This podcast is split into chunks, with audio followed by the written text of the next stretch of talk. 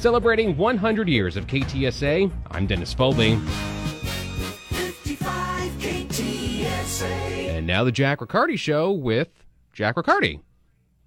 Yes, um, I was just uh, listening to all the weather data, Mm-hmm. and uh, you forgot to mention the wind chill. Did we have that right now? Do we know what that is right now? Well, right now the wind chill is the is the real feel, which is 106, unfortunately. I Uh, was looking for something positive. well, wind gusts are wind up to chill, ninety-eight. yeah. Uh, well, in the Yeah. shade, it's only 100 if that counts. Okay, that's Uh, good. With Thank wind you. gusts of eight miles per hour from the south southeast.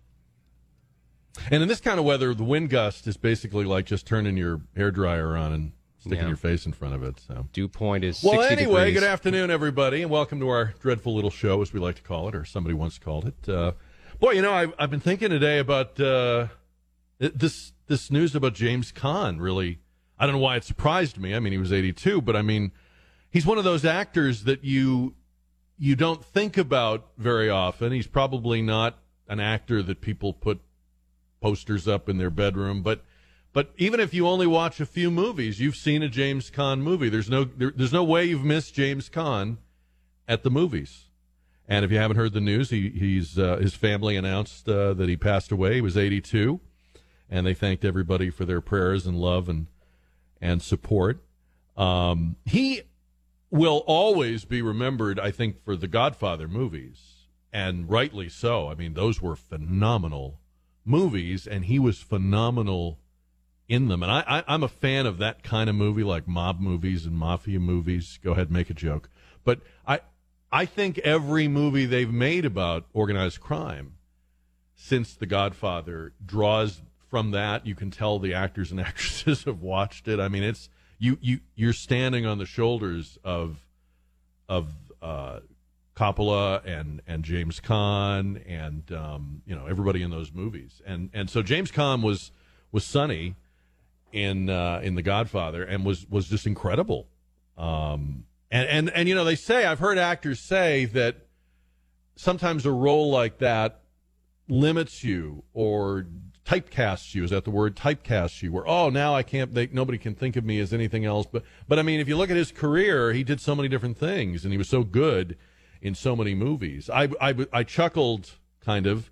Uh, one of the headlines I saw this morning, it was on uh, one of the websites, was uh, James Caan, comma, The Godfather and Elf star, which is funny because Elf really doesn't belong in the same category as The Godfather, but the, probably those are the movies that are most often shown with James Caan, right? Like Elf is shown every Christmas, and The Godfather is always on somewhere. Um, you know, another movie I think of, and what what is your favorite James Caan movie? 210 599 5555. What's your favorite James Caan movie moment? I, I also loved Misery. Do you remember that movie in 1990 with uh, Kathy Bates? And it was based on a Stephen King book, and the book was really good. I remember thinking, this, there's no way the movie will be as good. And it, it turned out to be, it might be better than the book. It, Misery is the story of a, of a author played by James Caan who gets into a wreck in a remote wintry area, and um, this woman comes along and saves his life, pulls him out of the wreck. He would die otherwise, and she takes him to her house. And then it just happens that she's his biggest fan, and um, it turns into this kind of Hitchcock story where she decides she's never going to let him out of that house.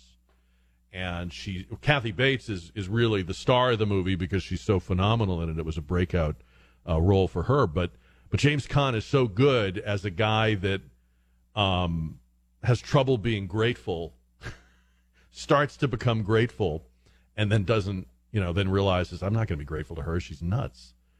Uh, I was looking through some clips of James Caan movies today. We were going to play some moments from his different movies, and I was having a hard time, and I realized why that is. If you think about it, he doesn't talk very much in his movies. So every every iconic scene that he's in, whether it's The Godfather or Misery or Brian's Song or Elf, the other people are doing more talking. He's acting, but he's acting with his face. He's acting with his with his gestures. He's had a great presence on screen. So I want to know what your favorite James Caan movie is. We'll talk about James Caan a little bit here. Um, we talked a little bit about this yesterday. If you if you think about all the things politicians talk about, they probably talk more BS on illegal immigration than any other subject. I mean, think about it, right? It's all talk, no action. So we had a group of border sheriffs here the other day declare an invasion, and they're using that word because it's it is a specific reference to a condition that under the Constitution states can repel an invasion. And so they're calling for the governor to be more muscular in his response to the southern border. Bexar County Sheriff Javier Salazar is mad at those sheriffs, like in Uvalde County and Kinney County. He says they're fear mongering. Now, these guys are all sheriffs, right? Aren't they all in the same business? But this is what I mean. It's like we can't agree that when it comes to illegal immigration, there are good people and bad people. There are there are people that want to come here for the proverbial better life. I get that. I'm not trying to make an enemy out of them. I don't see them as an enemy. But they are in the midst of, or they have uh, contributed to, or a whole criminal enterprise has, has sprung up around them that is the enemy. I mean, how, how, why is it we can't agree on this? It's not either or. It, it's not. It's not black or white. There are good people. There are there are bad people. There are traffickers.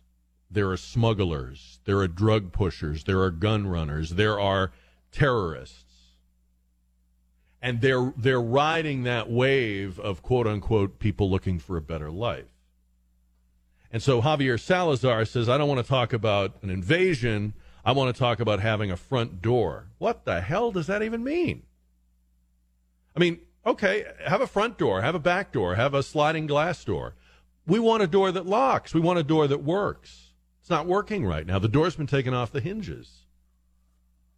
But doesn't it frustrate you that they talk as if it's it's one extreme or the other? You and I walk and chew gum at the same time. We know it's both. We're going to talk about that today. And uh, really, when you think about it, I don't know how you can not come to the conclusion that they just don't want to fix it, right? That that both parties benefit from keeping this a festering, you know, crisis, a wound that never uh, that never heals. Um, and and maybe the most shocking thing about the border is that everyone agrees we really don't know the numbers. We can report monthly and quarterly and yearly the number of people apprehended, but that only allows you to extrapolate or estimate how many people are coming in. We've been saying I, I, I have heard immigration groups say for 20 years there are 11 million illegal immigrants in this country. If that was true 20 years ago, that can't be true now. So we don't know. We're using a number that isn't even current because no one knows the real number. And there'd be no way to know it. You can only count the people you intercept. You can only count the people who show up for the hearing. You can't count the people you never saw, didn't get, cut loose, and we don't. It's not about whether our country can absorb these people. It's not about whether they're nice people. It's not about whether they want a better life. Of course, they do want a better life, and of course, they will have a better life here. But we have an obligation to know who's coming. We have an obligation to open and close that front door. If, if Javier Salazar wants a front door, uh, then let's use it like we use our own front door. You have a front door. Do you leave it open all the time? Do you take it off the hinges and lean it up against the side of the house? Do you lock it sometimes? Uh, do you look out to see who's at it before you? Well, that, that's what we want. I think that's what most people want. 210 599 5555. Invasions, front doors. We'll talk about all that. Um, and we're going to talk about James Caan. What's your favorite James Caan movie moment? 210 599 5555. And an update on KTSA time saver traffic here next. San Antonio's news, traffic, and weather station. News Talk 550 KTSA and FM 1071. KTSA News Time, 420. Jack Riccardi, and we're talking about actor James Caan, who's uh, passed away at the age of 82, his family announced. Unforgettable moments in his role in The Godfather. Take a listen. Hey, listen to this. The Turk, he wants to talk. He got you. Imagine the nerve on this son of a bitch, eh? Craps out last night, he wants a meeting today. What did he say? What did he say? But a beep, but a bap, but a boop, but a beep. He wants us to send Michael to hear the proposition. And the promise is that the deal is so good that we can't refuse, eh? What about Bruno Tattaglia? It's part of the deal. Bruno cancels out what they did to my father. Little Don Rickles in there, isn't there? But uh, yeah, no, I mean, just a great actor. Old school, came up through, you know, working in uh, in on the stage. Actually, went to an acting academy. Uh, I know he played some college football at Michigan State. Kind of kind of worked his way up. You know, I, I don't know if if modern actors and actresses, I think they make maybe have different paths, but he kind of came up the way classic Hollywood came up and made so many great movies. What's your favorite James Caan movie? 210 599 5555. Rita is on KTSA. Hi, Rita. Hello. My favorite James Caan movie is the first one I saw back in uh, about 40 years ago. He played in Rollerball, the original Rollerball. Oh, yeah. That's right. And I forgot about that. nobody ever mentioned that. I thought he did an excellent job in it, but that movie has become, for me, a blueprint of what's going on now, where the the whole idea of the movie is that the corporations have taken over. There aren't governments anymore. The corporations take Mhm. pieced up earth and, and have taken control. And it just seems like we're heading for that now. We just don't have a an international game to unite us, which is what rollerball was designed to do. Right. Yeah, no, it was one of those dystopian future movies. Yeah, that's a great. That's a that's one I had forgotten completely about. Rollerball. Thank you, Rita. Uh 210 599 5555. Omar on KTSA. Hi, Omar. Hello, Jack. And it's an, another bad month for actors. First Ray Liotta, and now James Caan. I mean, come Yeah. on. But uh, James Caan and, and John Wayne and El Dorado. Uh, you know, his nickname in the movie was was Mississippi because he had this unusually long, you know, real name, so nobody could remember it. So they called him Mississippi. But anyway, that that was my. He had a bunch of good one-liners in there, and I, I just I, I, I like that one. He, you know, he just his. I, I didn't realize it till today, but in all of his big roles, he just doesn't say very much.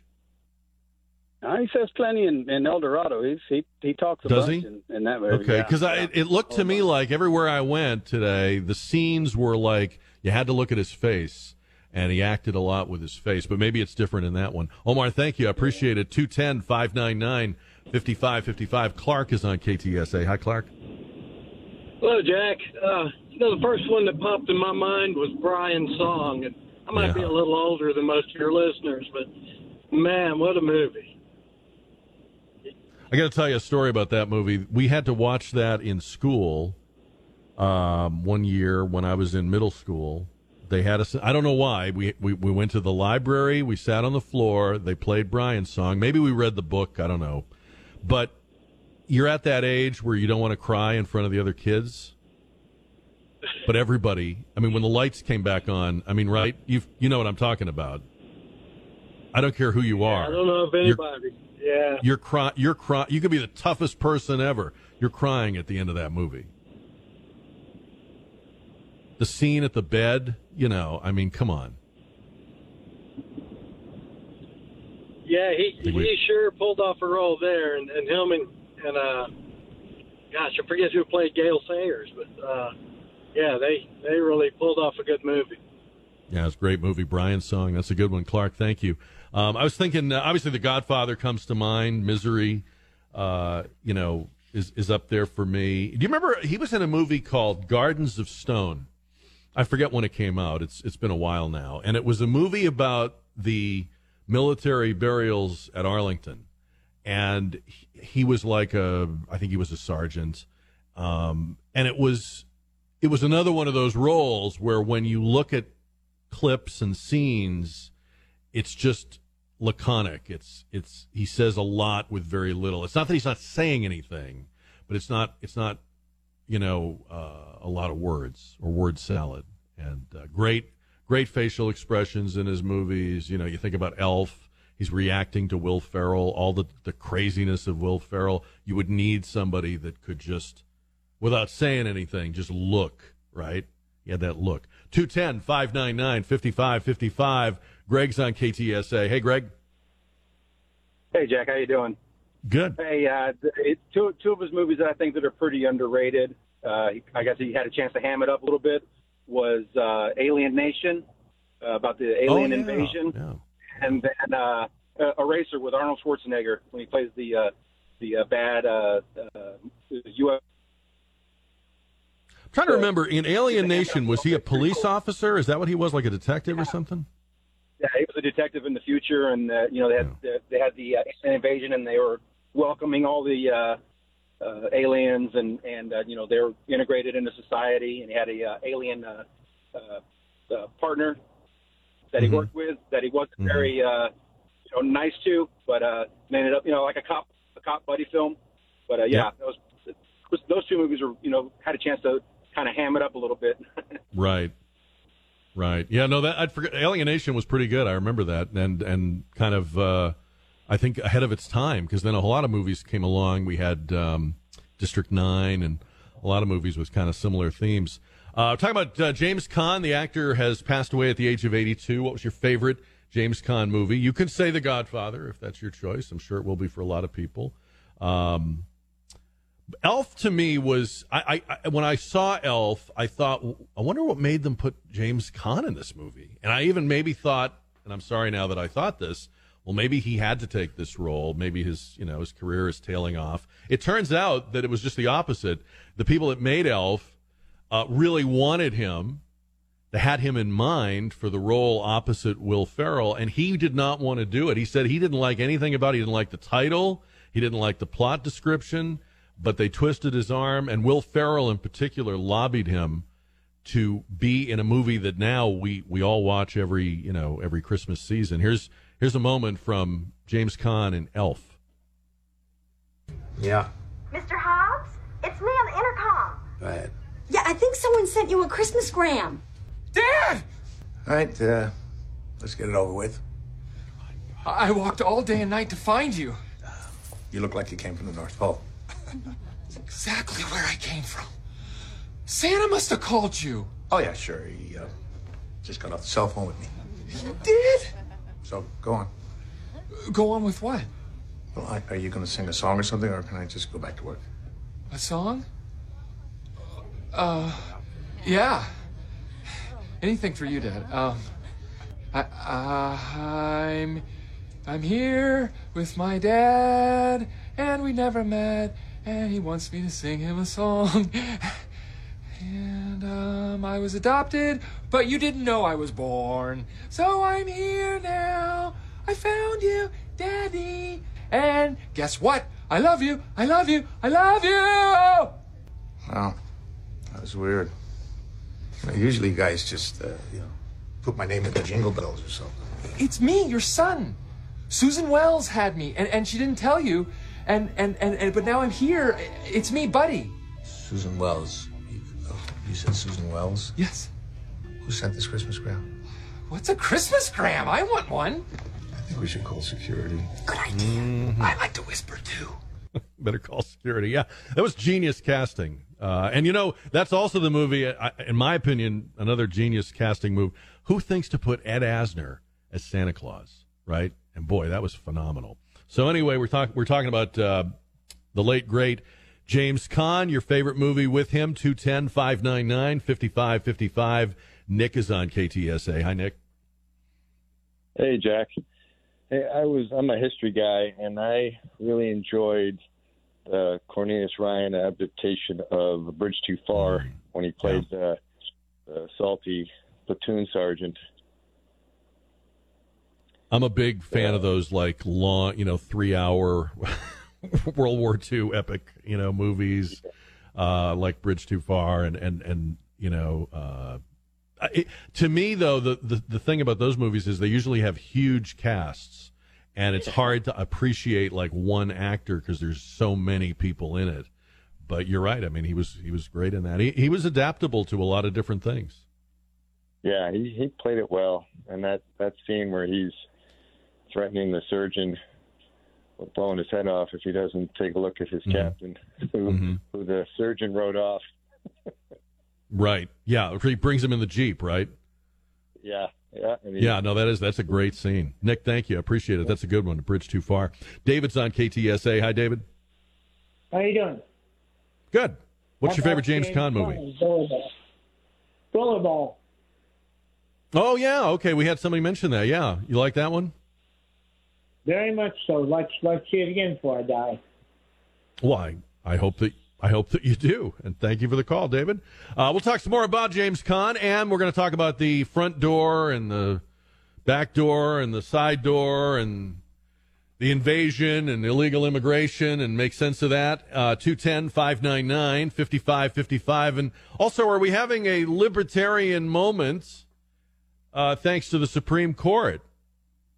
You know, if you really stop and break down what the protesters of the abortion decision are saying, I don't think even they realize that what they are demanding, screaming for, is kind of what libertarians have been demanding. Not to say they are. Maybe they don't realize they are. Maybe some of them will be libertarians. We'll talk about that.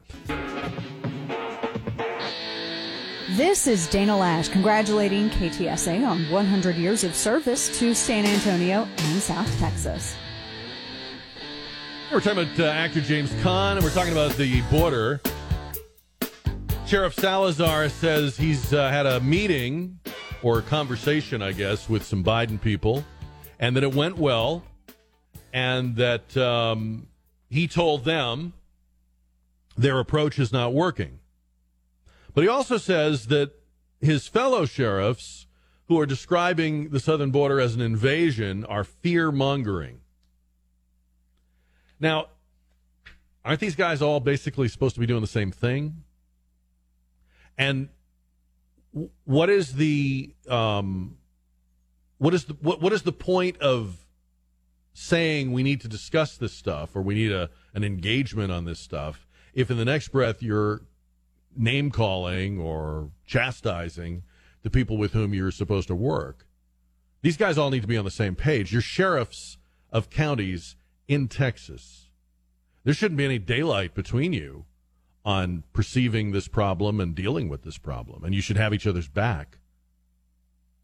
This is more evidence, I think, that politicians really don't ever want a solution to illegal immigration. They just want to be able to continue to stomp their feet and fundraise and generate votes. The uh, the idea that it's either an invasion or it's just good people trying to find a better life is laughable. There are good people trying to find a better life. There are this is also an invasion. It is an organized criminal enterprise to get people into the country along with getting in drugs, getting in terrorists, getting in other things. It's nonsense to pretend we don't know that. It's useless to make certain words off limits or say, well, you can't call it this. And this idea that we need a front door, the sheriff says we need a front door. I couldn't agree with him more, but I guess we have different different definitions of a front door. My front door is made out of wood. It has a lock. I guess his front door has beads or something. It's like, it's like one of those it's like one of those bead curtains. 210 599 5555. And look, we are a nation of immigrants. How many times have you heard that? They love to say that. That's a that's an applause line, right? Well, let's think about that because I, I, I come from some of those immigrants. I'm the I'm the third generation of people that came through Ellis Island. Typical story, very typical. Came here poor, didn't speak English, figured it out, wound up becoming contributing members of their community. First generation, my grandfather owned a small business. His son served in World War II. By the third generation, Riccardis were going to college. So, yes, I get it.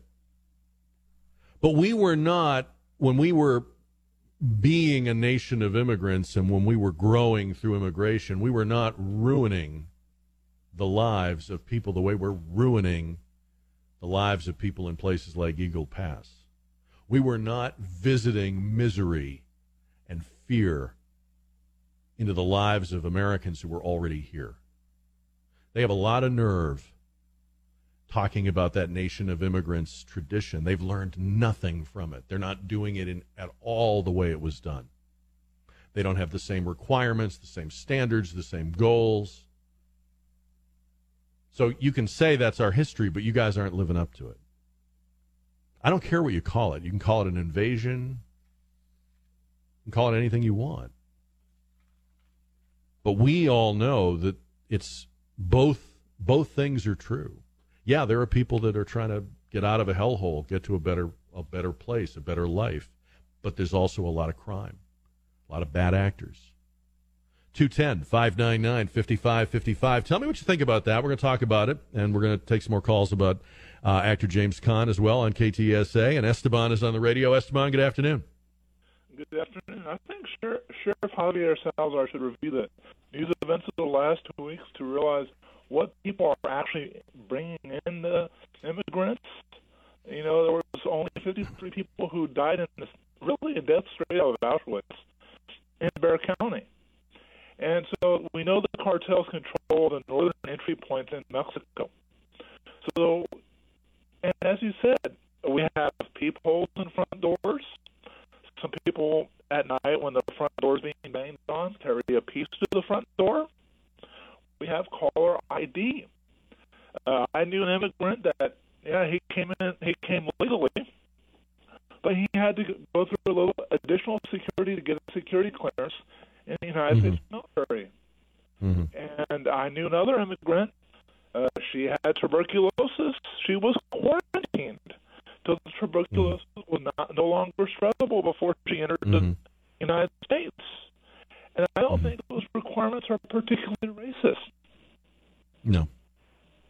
No, and I mean, you're right. I mean, they would come to this country, they would enter these points of entry like Ellis Island they didn't know they could they could be turned back on a whim. Um, they wrote on my grandfather's jacket in chalk as they processed him.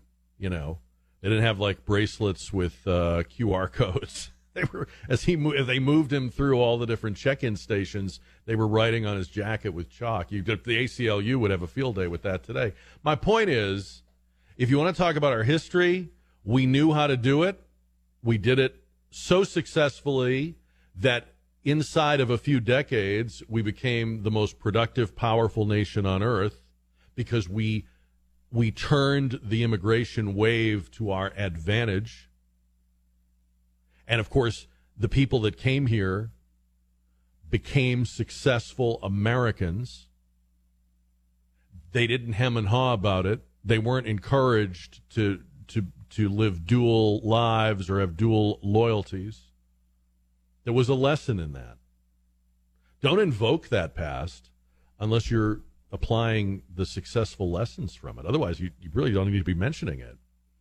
Today, what we have, I think, are politicians that just like a crisis. It's, it's good for fundraising, you know. It's good for so so when something like the, the the dead people in the trailer happens, the fundraising letters begin immediately. Nobody has a solution. They just have a oh, uh, this is outrageous. Send us fifteen dollars and we'll keep up the fight. You know, we should be asking the same question that these pro-abortion people are asking. You asked for our vote. You asked for our money. You said you would you would uh, take care of this, and you didn't.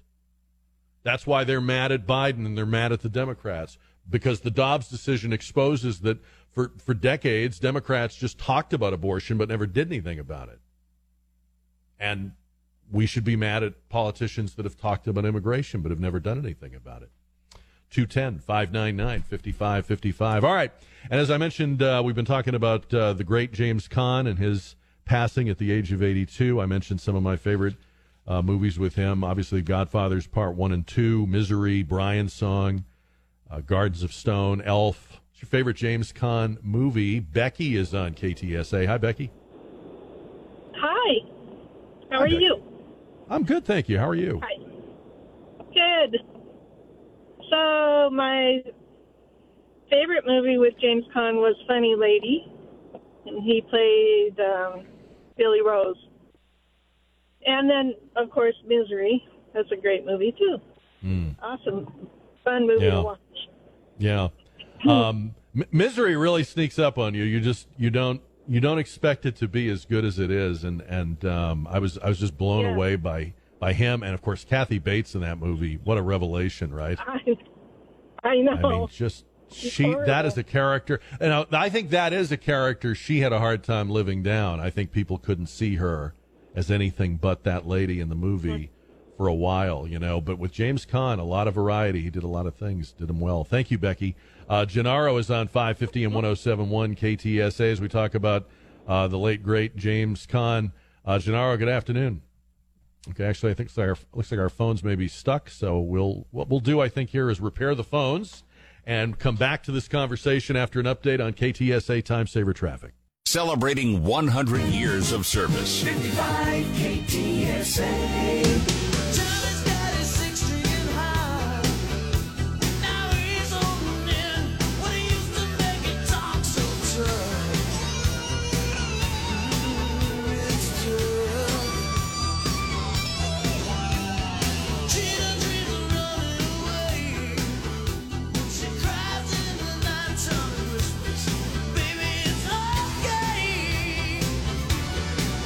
KTSA News Time 451. Jack on 550 and 1071 KTSA. And don't forget, tomorrow we'll kick off the weekend with the dish. We'll be talking restaurants in our 6 o'clock hour um, as we head into the weekend.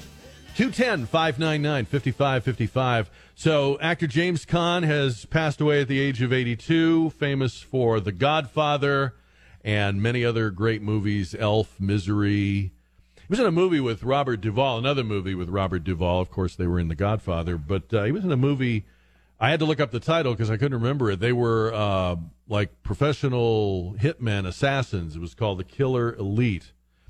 And they were both so good in that. And Robert Duvall is another one of those actors who's done so many different things and been so great in so many different uh, different roles. And, and I think that's the thing about James Caan. When you start thinking about it and you start ticking off the movies and people are saying their favorite movie, there's such a variety, right? They're not all Godfather movies. They're not all serious movies. And he's playing every kind of person you could ever encounter. 210 599 5555. Uh, Gennaro with a favorite James Caan movie. Hi, Gennaro.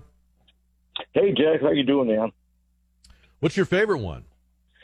Uh, actually, I'm gonna comment on two. I'm gonna. Uh, the first time I ever saw a James Caan movie, it was The Godfather, and I was like four years old, man. And somehow the parents took me to the theater. They couldn't They took you at four to see The Godfather, Gennaro? or or yeah, they couldn't get a baby. They couldn't I get a babysitter. That explains a lot. That's all. I'll just leave it leave it at that. So, so, okay. uh, Sonny, I remember Sonny coming to the the toll booth Oh, the toll booth scene. Yes. and him getting ticked off, and hey, man, and all of a sudden, man, big shootout, and I'm like, oh my god, this. Oh, it's not a shootout. done. They just shoot him. He doesn't. I don't think he got a shot off. And they shot him. How many times did they shoot him? He had like hundreds of bullet wounds. And I remember, he's on the ground, clearly dead. I mean, he's got holes in his body, and they're still shooting him on the ground. And then, and then, the guy that does the last shot goes and kicks him in the Kicks head. Kicks him in the head. Yeah. Uh, but, I think we've all had uh, days like that. n- But the other movie, right, real quick, what was your other one? Uh, cult classic, uh, Alien Nation. Alien Nation. Yeah. Great There you go. movie. Great movie. Well, I think that maybe that prepared him to work with uh, Will Ferrell in Elf because I don't know. Will Ferrell's kind of an alien in Elf too, so maybe that's where he got the got the the inspiration. 210-599-5555. When you hear that he didn't want to do it and then got his arm twisted into doing it, and you look at that movie, you think who else could who else could it be? I mean, who else could play that part? It has to be him. Letty is on 550 and 1071 KTSA. Hi, Letty. Hi, Jack. Uh, so, without a doubt, absolutely, The Godfather is my all-time favorite, and every time it comes on TV, I've got to watch it because I, I was real young when that movie came out, but it was later in life that I discovered it, and I just thought he was the sexiest thing alive after seeing that movie. And the kick to the head, oh my God, the devastation! But um, he was also in a in a on a TV series on NBC called Las Vegas. I think he was GM of a hotel there. Yeah, and, all, yeah. and it was about all the shenanigans going on at that hotel. But I liked him in that. I did too. I'm glad you mentioned that because um, he didn't do a ton of TV work, uh, but that was No. really good. And that was a good series. It was on for only a few years, but it was a really good series. Yeah, yeah. Well, thanks for taking my call. You have a good evening. Thank you too, Letty. Thank you. Uh, Russell's on KTSA, Jack Riccardi Show. Hi, Russell. Hey, one of my best ones, uh, memories of James Caan. I grew up as him. Would be not only Misery, but Brian's Song, based on Yeah. the true story with Gale Sayers. Yeah. I mean, and the way that ended and everything. Now, you know, Misery, you know, Stephen King, you know where he's from. Mm-hmm. And he's from Bangor, Maine. Right. Yeah, and uh, I'm from Bangor, Maine, and he's Oh, a okay. great guy. Yeah, he's a great guy. You know. So you know, I when I used to when I used to tell people I was from New England, they would uh, and we you know you talk about different people that are from New England. You talk about and Stephen King's name comes up. People say, "Is everybody in Maine like Stephen King?" Well, you know what? The thing is, we're all laid back. You know. Yeah. And, and Stephen King is one of the guys. Him and his wife have done so much for the city of Yeah. Bangor, Maine. Yeah. The children, you know, and the library there. He's a Yeah. great guy, and all his movies, they're scary as all heck. But Misery, I agree with, you, is one of his best ones. James Caan, It's so incredible. Yeah. Bates. Oh my God! You know, Yeah, that is such an I- incredible movie. I, and I still, I still think about my knees today. You know. Yeah, you don't want to. you don't want to. You don't want to even think. You don't even want to go there. Yeah, what what she does to his ankles, hobbling. Oh my God! Yeah. Oh my Well- um, I think we have that. Do we have that scene? I think we do. Do we have that scene for Misery, Greg? Can we play that? Let's play that real quick. This is the hobbling scene. Paul, do you know about the early days at the Kimberley diamond mines? Do you know what they did to the native workers who stole diamonds? Don't worry, they didn't kill them. That would be like junking a Mercedes just because it had a broken spring. No, if they caught them, they had to make sure they could go on working, but they also had to make sure they could never run away. The operation was called hobbling. Annie, whatever you think I'm about doing, please don't do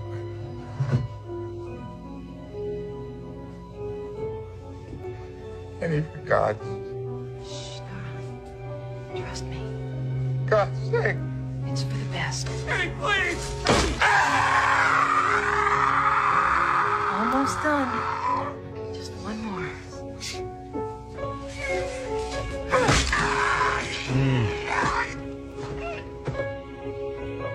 I can't help it too, and I'm probably going to get yelled at for saying this, but there, there's been times when I've listened to Hillary Clinton campaigning, and she just sounds like Annie from Misery. I'm sorry, the whole uh, "this will be for your own good." And I don't, I don't know. There's a little, there's a little bit of uh, Annie for Misery in Hillary Clinton. So look, um, we're going to talk some more about James Caan. We're going to talk some more about a lot of things and get your votes in on the Stevens Roofing JR poll about uh, needing a better front door for the border. 210 599 5555 or find the JR poll at ktsa.com here after the news. Celebrating 100 years of KTSA, I'm Dennis Fogling. And good afternoon, Jack. So one of the big stories uh, internationally today is this Boris Johnson story, right? The Yeah. Prime Minister of Britain. Uh, their system, their parliamentary system, different than ours. It has a component called no confidence vote, and he was facing a no confidence vote that would go against him. He won one narrowly uh, in with members of his uh, Tory party, but but looking ahead, it looked like he was not going to be able to continue. So he's announced he'll resign once a new uh, government and a, and a conservative slate is picked. But what's interesting to me is the no confidence part. When you look at the approval ratings for President Biden, if we had that system here, uh, he'd already be out.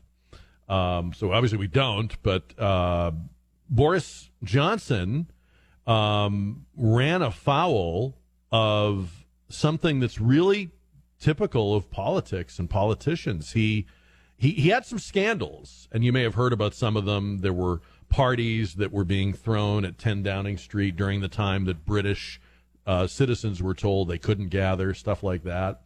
He, there were sex scandals. There were scandals involving people he'd appointed. But the thing that brought him down, and I always find this fascinating with politicians, you know, he had his he had his circle of of uh, fellow conservatives, and they were defending him as each of these scandals would pop up, but he was lying to them.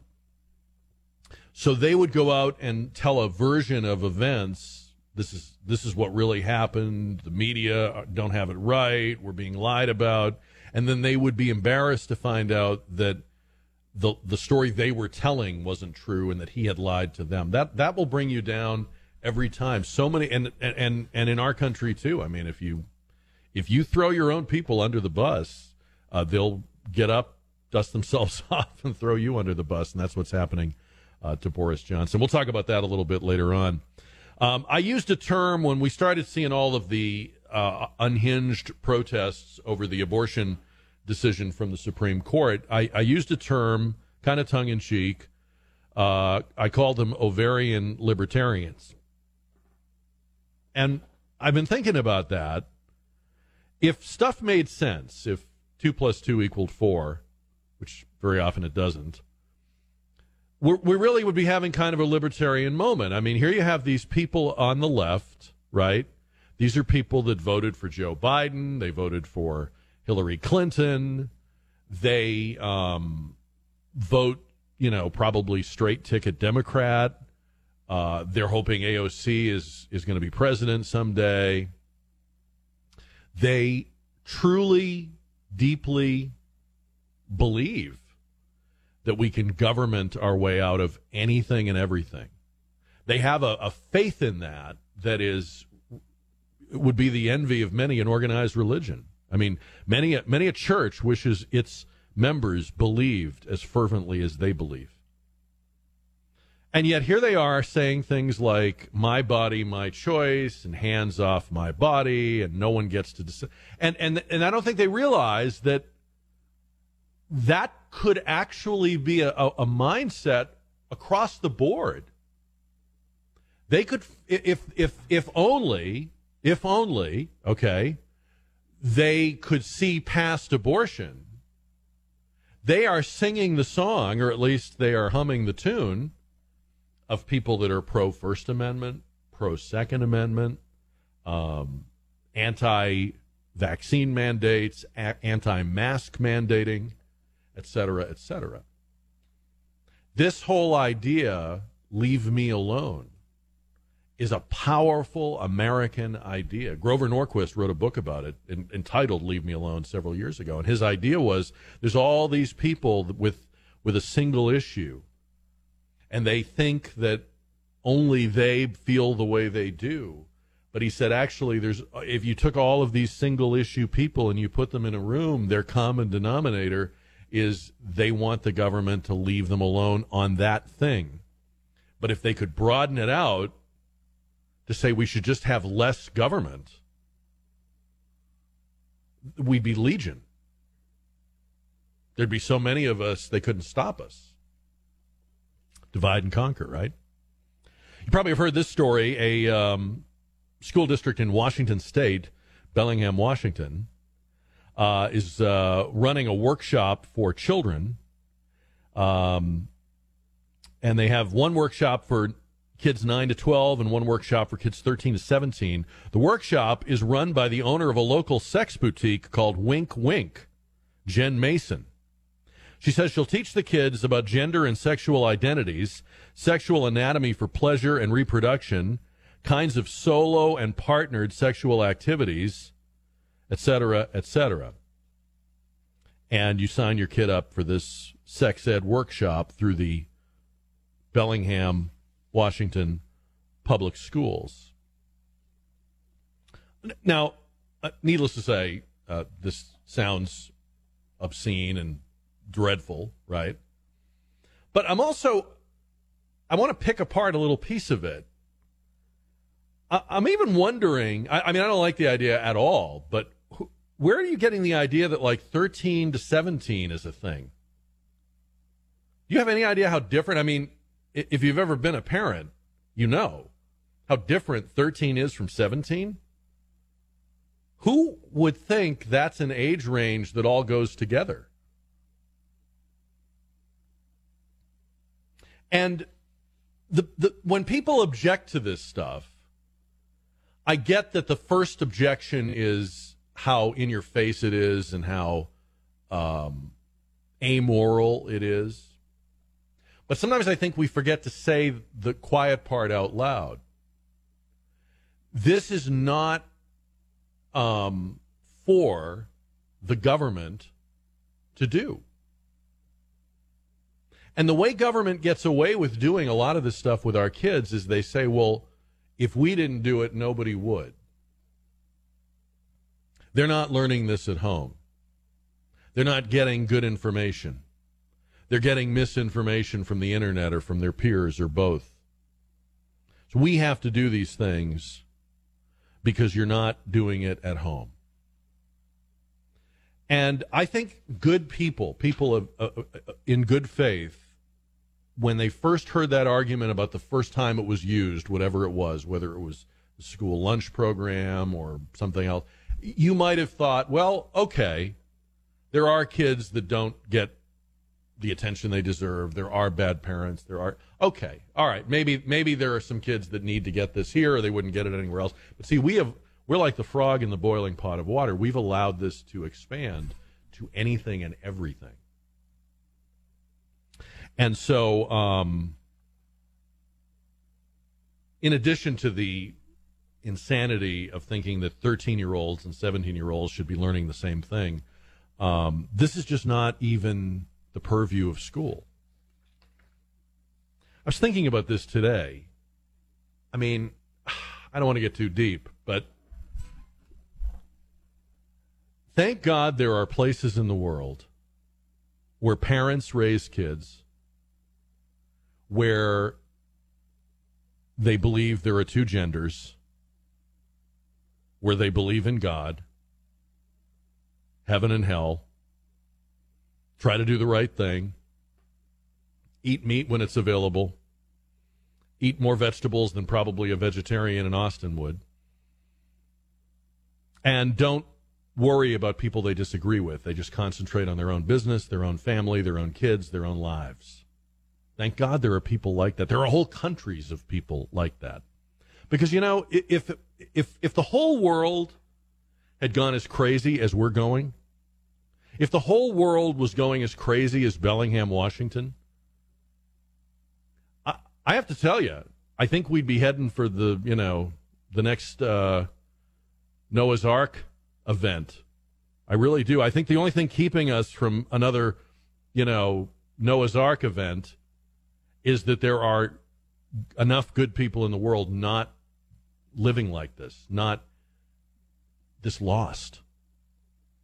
Because going along with this tells me you're just you're just lost. You're you're not you're not thinking for yourself. These are your kids. You get one chance to teach them what you believe. There's no guarantee, by the way, that when you do that, they will take that in and live by it.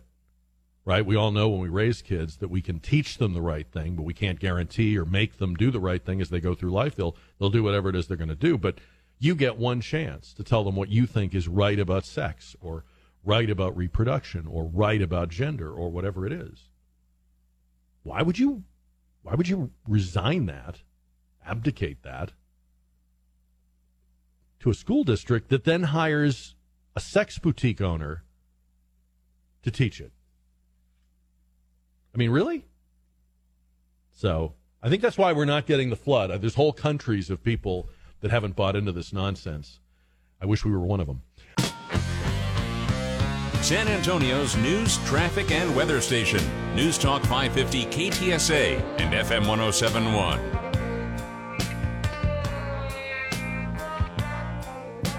Five twenty-three on five fifty and one zero seven one KTSA. Yeah, you ever, you ever think about the fact that our headlines and a lot of the stuff we talk about on on the show, we talk about all these extreme kind of um, aberrant, um, just weird ideas, concepts, proposals, stuff we're doing with our kids, and, and, and the rest of the world is not. Okay? What are there, 7 billion people in the world? Six and three quarter billion of them have two genders and parents teach the kids about sex and you know what I mean? Eh, That's probably what's saving us. Because it, and I and don't get me wrong, I I'm proud to be an American, but thank God the rest of the world has not caught this woke uh, fever dream that so many of our fellow Americans seem to be under. And I think have just been kind of beaten down by. And you know, there's only so much time in a day and you've got to do other stuff. You can't be you can't constantly be aggravated, agitated. So you're just kind of like, "All right, whatever, okay. But th- this is not normal to most of the world. You know, there's entire countries where there's none of this. Thank goodness. 210 599 5555. So there's this report out on the Uvalde school shooting. It's called ALERT, stands for Advanced Law Enforcement Rapid Response Training. And um, it's not good. Uh, the report pretty much says if you want to know all the things not to do when you have a school shooter, it's what they did in Uvalde and didn't do in Uvalde. And they make a ton of points. I can't even, so many. uh, I mean, like one, one point they make in the piece is that at one point there are two teams of troopers or other officers standing facing one another in front of that classroom door. And one of the authors of the report says if at that moment somebody had popped out that door, the two teams of law enforcement would have shot each other. They're totally configured wrong, they're standing wrong. The idea that the radios didn't work and the chief didn't have a radio and they had shields but they didn't use them and the time frame, you know, the amount of time uh, that went on, there's just nothing if you're like me, maybe you've been waiting to hear something. I mean, I'll just say, I, I have been waiting to hear something that would be the, you know, represent the the other side or the other hand. And there's nothing. There's nothing good here. There are individual acts of heroism and initiative. There's bravery and initiative shown by some parents.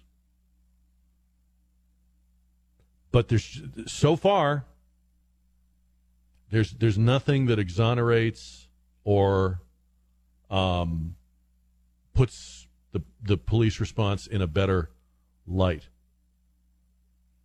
And you know what's weird about this to me? I'm just going to say it out loud. This all sounds like something that would happen in another state. If you had told me, if you had described the response that we've heard and that we know of up until this point, and that's in this alert report, if you had described it to me without telling me where it was, I'd never guess it was in this state. And I'm not putting anybody down. I'm just saying I, I would expect it if it happened anywhere. I wouldn't expect it anywhere, but if it happened anywhere, I'd expect it somewhere else. It's it's heart sickening that it happened here. And I guess the good thing about these reports and when these incidents happen, they're they're they're parsed over and they're studied and they become the the texts that are reviewed and used for training all over the country. Um, maybe a lot can be learned here. I'm not reading anything into the personal reactions of the officers. I wasn't there. I don't know. I don't know these men. But there's nothing good about the system. There's nothing good about the the organizing or the leadership or the response or the implementation of training. They had opportunities to shoot this guy before he got into the school. He had already popped off shots and shot at people. And there's somebody with a shot at him, and the and the officer is asking for permission to take the shot. And if we have gotten to the point, I mean, look, if we're at the point where a guy running toward a school with a rifle who's already shot the rifle at other people, if we're at the point where you have to ask for permission to do something about that, it's already over. Right? So I don't know what you think, but so far I, I, have been waiting. I'm not one that likes to do a. a I don't want to dance on the cops. I don't. I, I want to be their defender. I want to see it through their eyes. I want to see it their way. But so far, nothing has come out to to bolster their case in this. 210 599 5555. Tell me what you think. We'll talk about that. Celebrating 100 years of service. 55 KTSA. So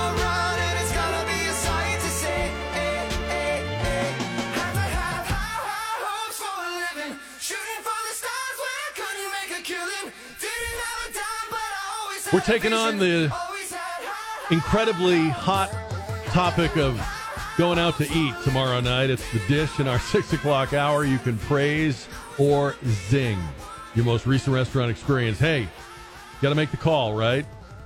Praise or zing tomorrow night after six as we head into the weekend here on 550 and 1071 KTSA. Jack Riccardi, late afternoon show. Yeah, I, I just don't think um, to this point we've heard anything, learned anything that would exonerate or um, lessen how bad the law enforcement response to Uvalde was. It it just doesn't. It just it it not only doesn't get better, it seems to get worse. And part of that was the way the story kept changing. But I also I have to wonder if this is part of of an even bigger problem than just school shootings and law enforcement. It, it, it looks like we are living in a world where I don't care what you do, I don't care what your profession is or job is it looks like we're living in a world where everything requires pre approval. Everything, everything requires getting permission. I mean, I, I don't know what else to think.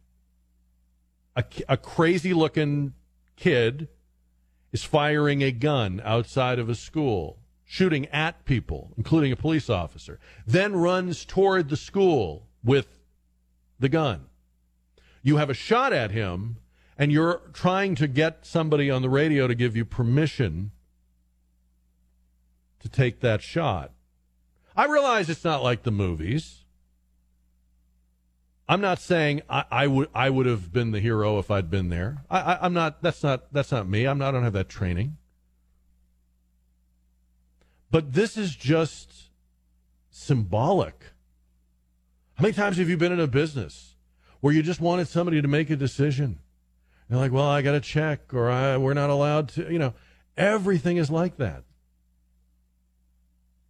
What have we done to ourselves? I, I mean, I realize you can't have people free freewheeling, freelancing all over the place. You can't ask the kid at McDonald's to make you spaghetti. I mean, I understand that, but can we not make any decisions based on our training, based on our experience, just based on what we're seeing with our own two eyes? Have we so second guessed policing that this is what we're we're reduced to? And I don't think it is because we we've had since Uvalde, we've had better responses. But it does make you wonder. 210 599 5555. Steve is on KTSA. Steve, good afternoon. Jack, good afternoon. Thank you for taking my call. We no longer teach critical thinking. That that's number Yeah, one. That's the word. That's but it. it I, I'm a I'm a lifelong supporter of law enforcement and the military, friends, family, associates, both past and present, in both. But it is this is nightmarish, and it becomes more nightmarish every day. and it is getting harder and harder and harder for me to to stand up and, and say proudly that I back the blue every day. We have we have the uh, the shooting that just occurred at the parade. I don't know if every, anybody's aware of this, but I, I heard that this kid within the last month specifically posted, "I'm going to shoot this parade up, this celebration up," and then I've we have heard the that. police. o- I've not We I've have- not heard that. I'll look for that. That I've not specifically heard.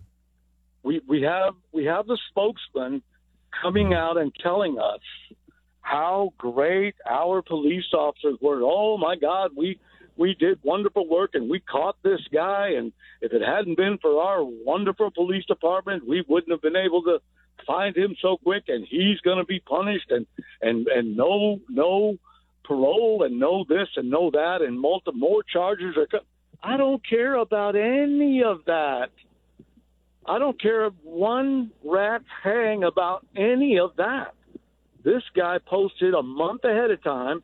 This is what I'm going to do, and that is what he did. And I just, I, I, I have no words. It's it's more and more nightmarish every day. Yeah. No, I hear you. I hear you. Steve, thank you. I appreciate the uh, call. Uh, Joe writes to jack at ktsa.com. Uh, just saw the report on KSAT about the Uvalde shootings that said immediately children's screams could be heard along with numerous gunshots in the classrooms. The rate of fire was initially very rapid, then slowed, lasting only a few seconds.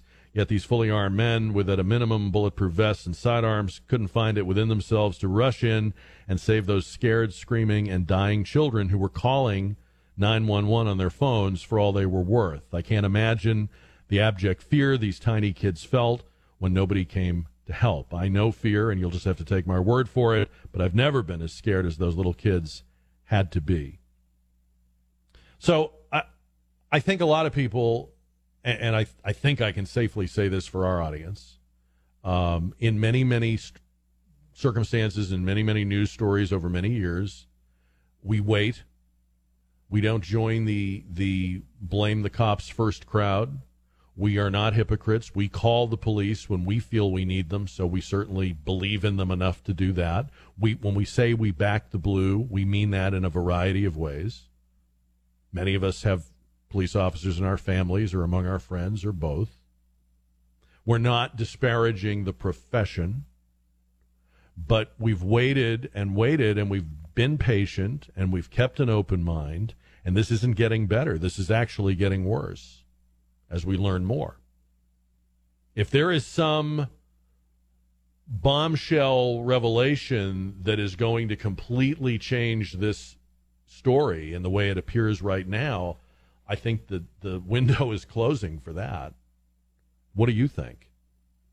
And is it part of a uh, of of the the loss of critical thinking, which is which is one thing I would agree with, but I would also say I see in a lot of different jobs. It may not be that people can't critically think. It, it's it's that they're not allowed to.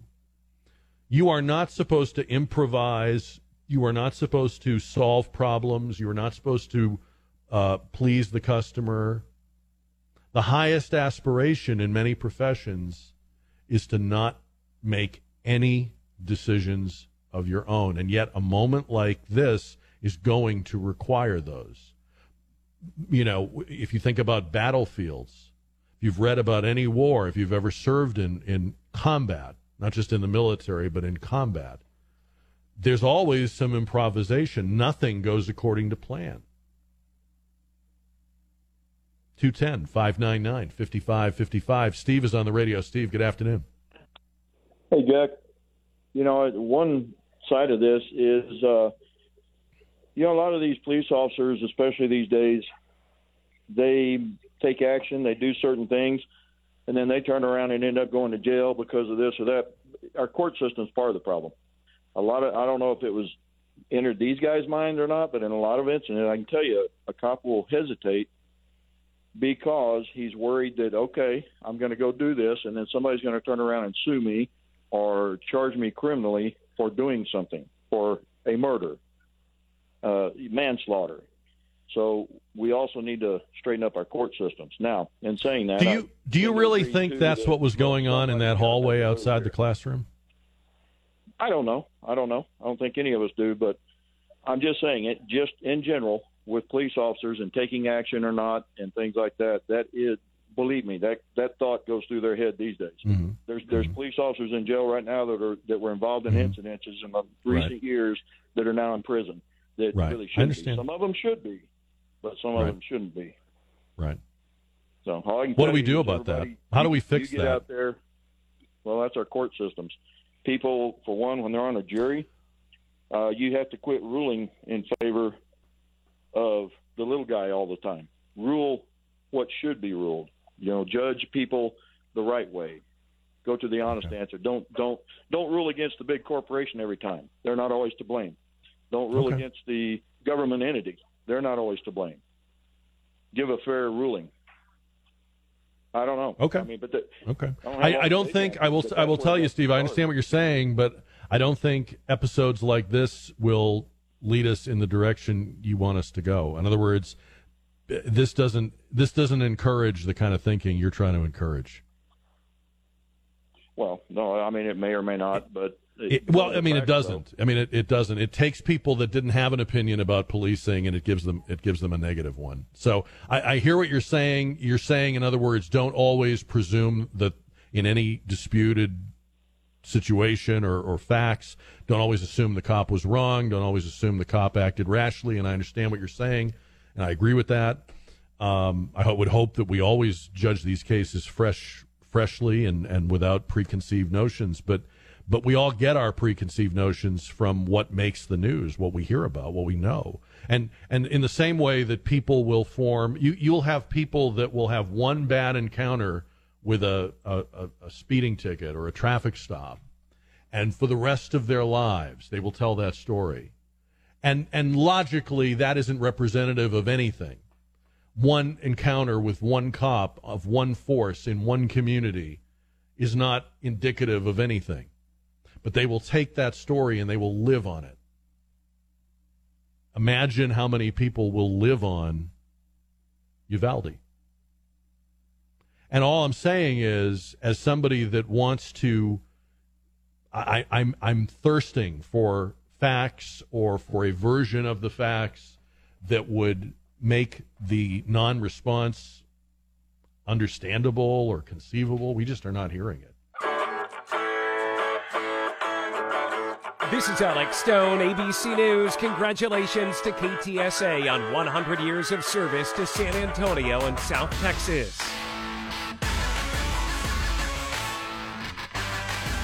KTSA's AccuWeather says breezy and 76 tonight, sunny and 102 tomorrow, and 100 right now at San Antonio Severe Weather Station 550 and 1071 KTSA.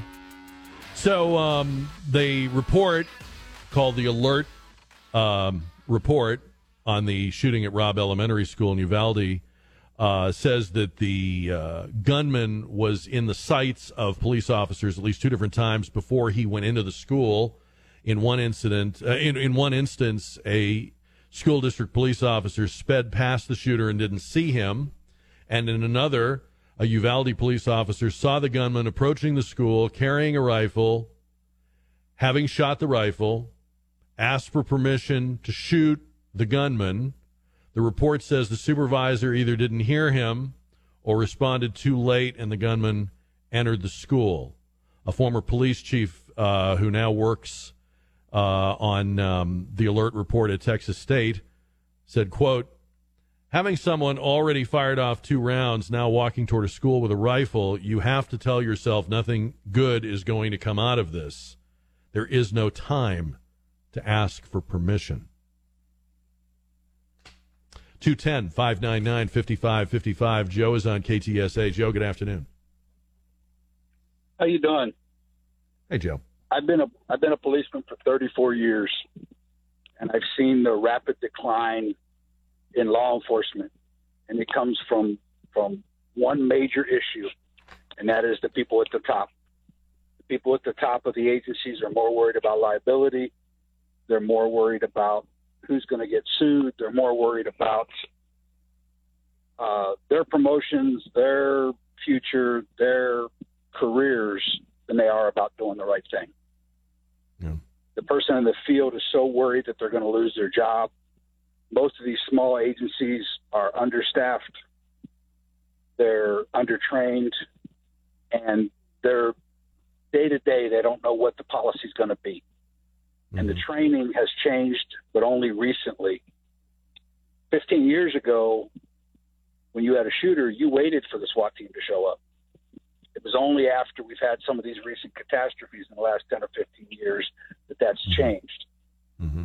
But most police departments, small police departments, don't have that training. Right. They don't have the manpower. We have turnover that's unbelievable. I work for an agency that's at 50% manpower right now. And I don't know that we would be prepared for that. I don't doubt that they would have the resolve to want to do the right thing, but I don't know that they're they're prepared for that. And I come from a large agency and now work for a small agency in my mm-hmm. second career. Mm-hmm. And what the what the large cities and the police chiefs and the the people that are running these agencies have done to the police departments is pitiful.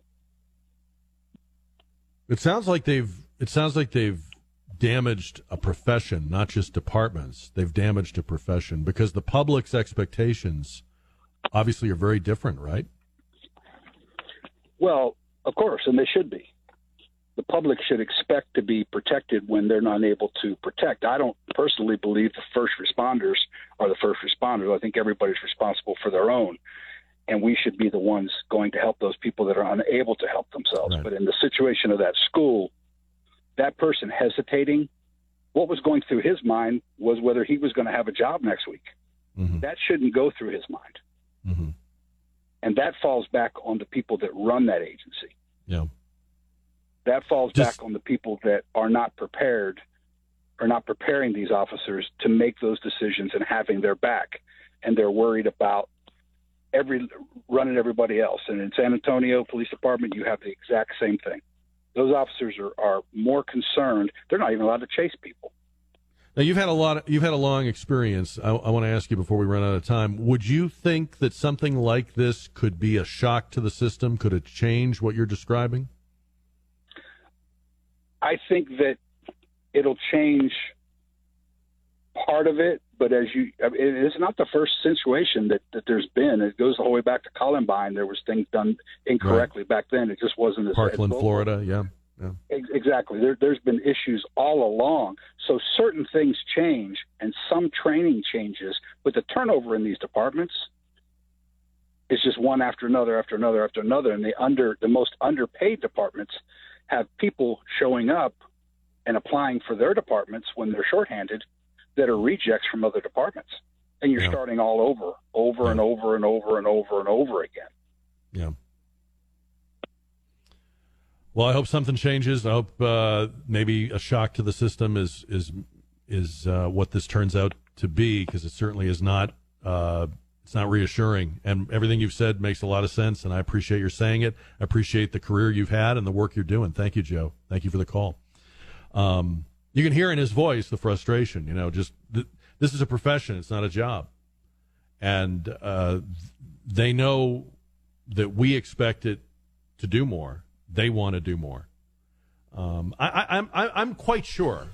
I'm quite sure that there were people involved in that Uvalde response that haven't had a good night's sleep since, that don't feel right about it, that have rethought and, and agonized over something they did or did not do, probably did not do. I, I know these are not bad people, but there's something bad in the culture, the training, the maybe maybe the litigious society, maybe the defund the police, maybe all of that. Um, children were screaming, suffering, and calling 911. And adults were waiting. That's dysfunction.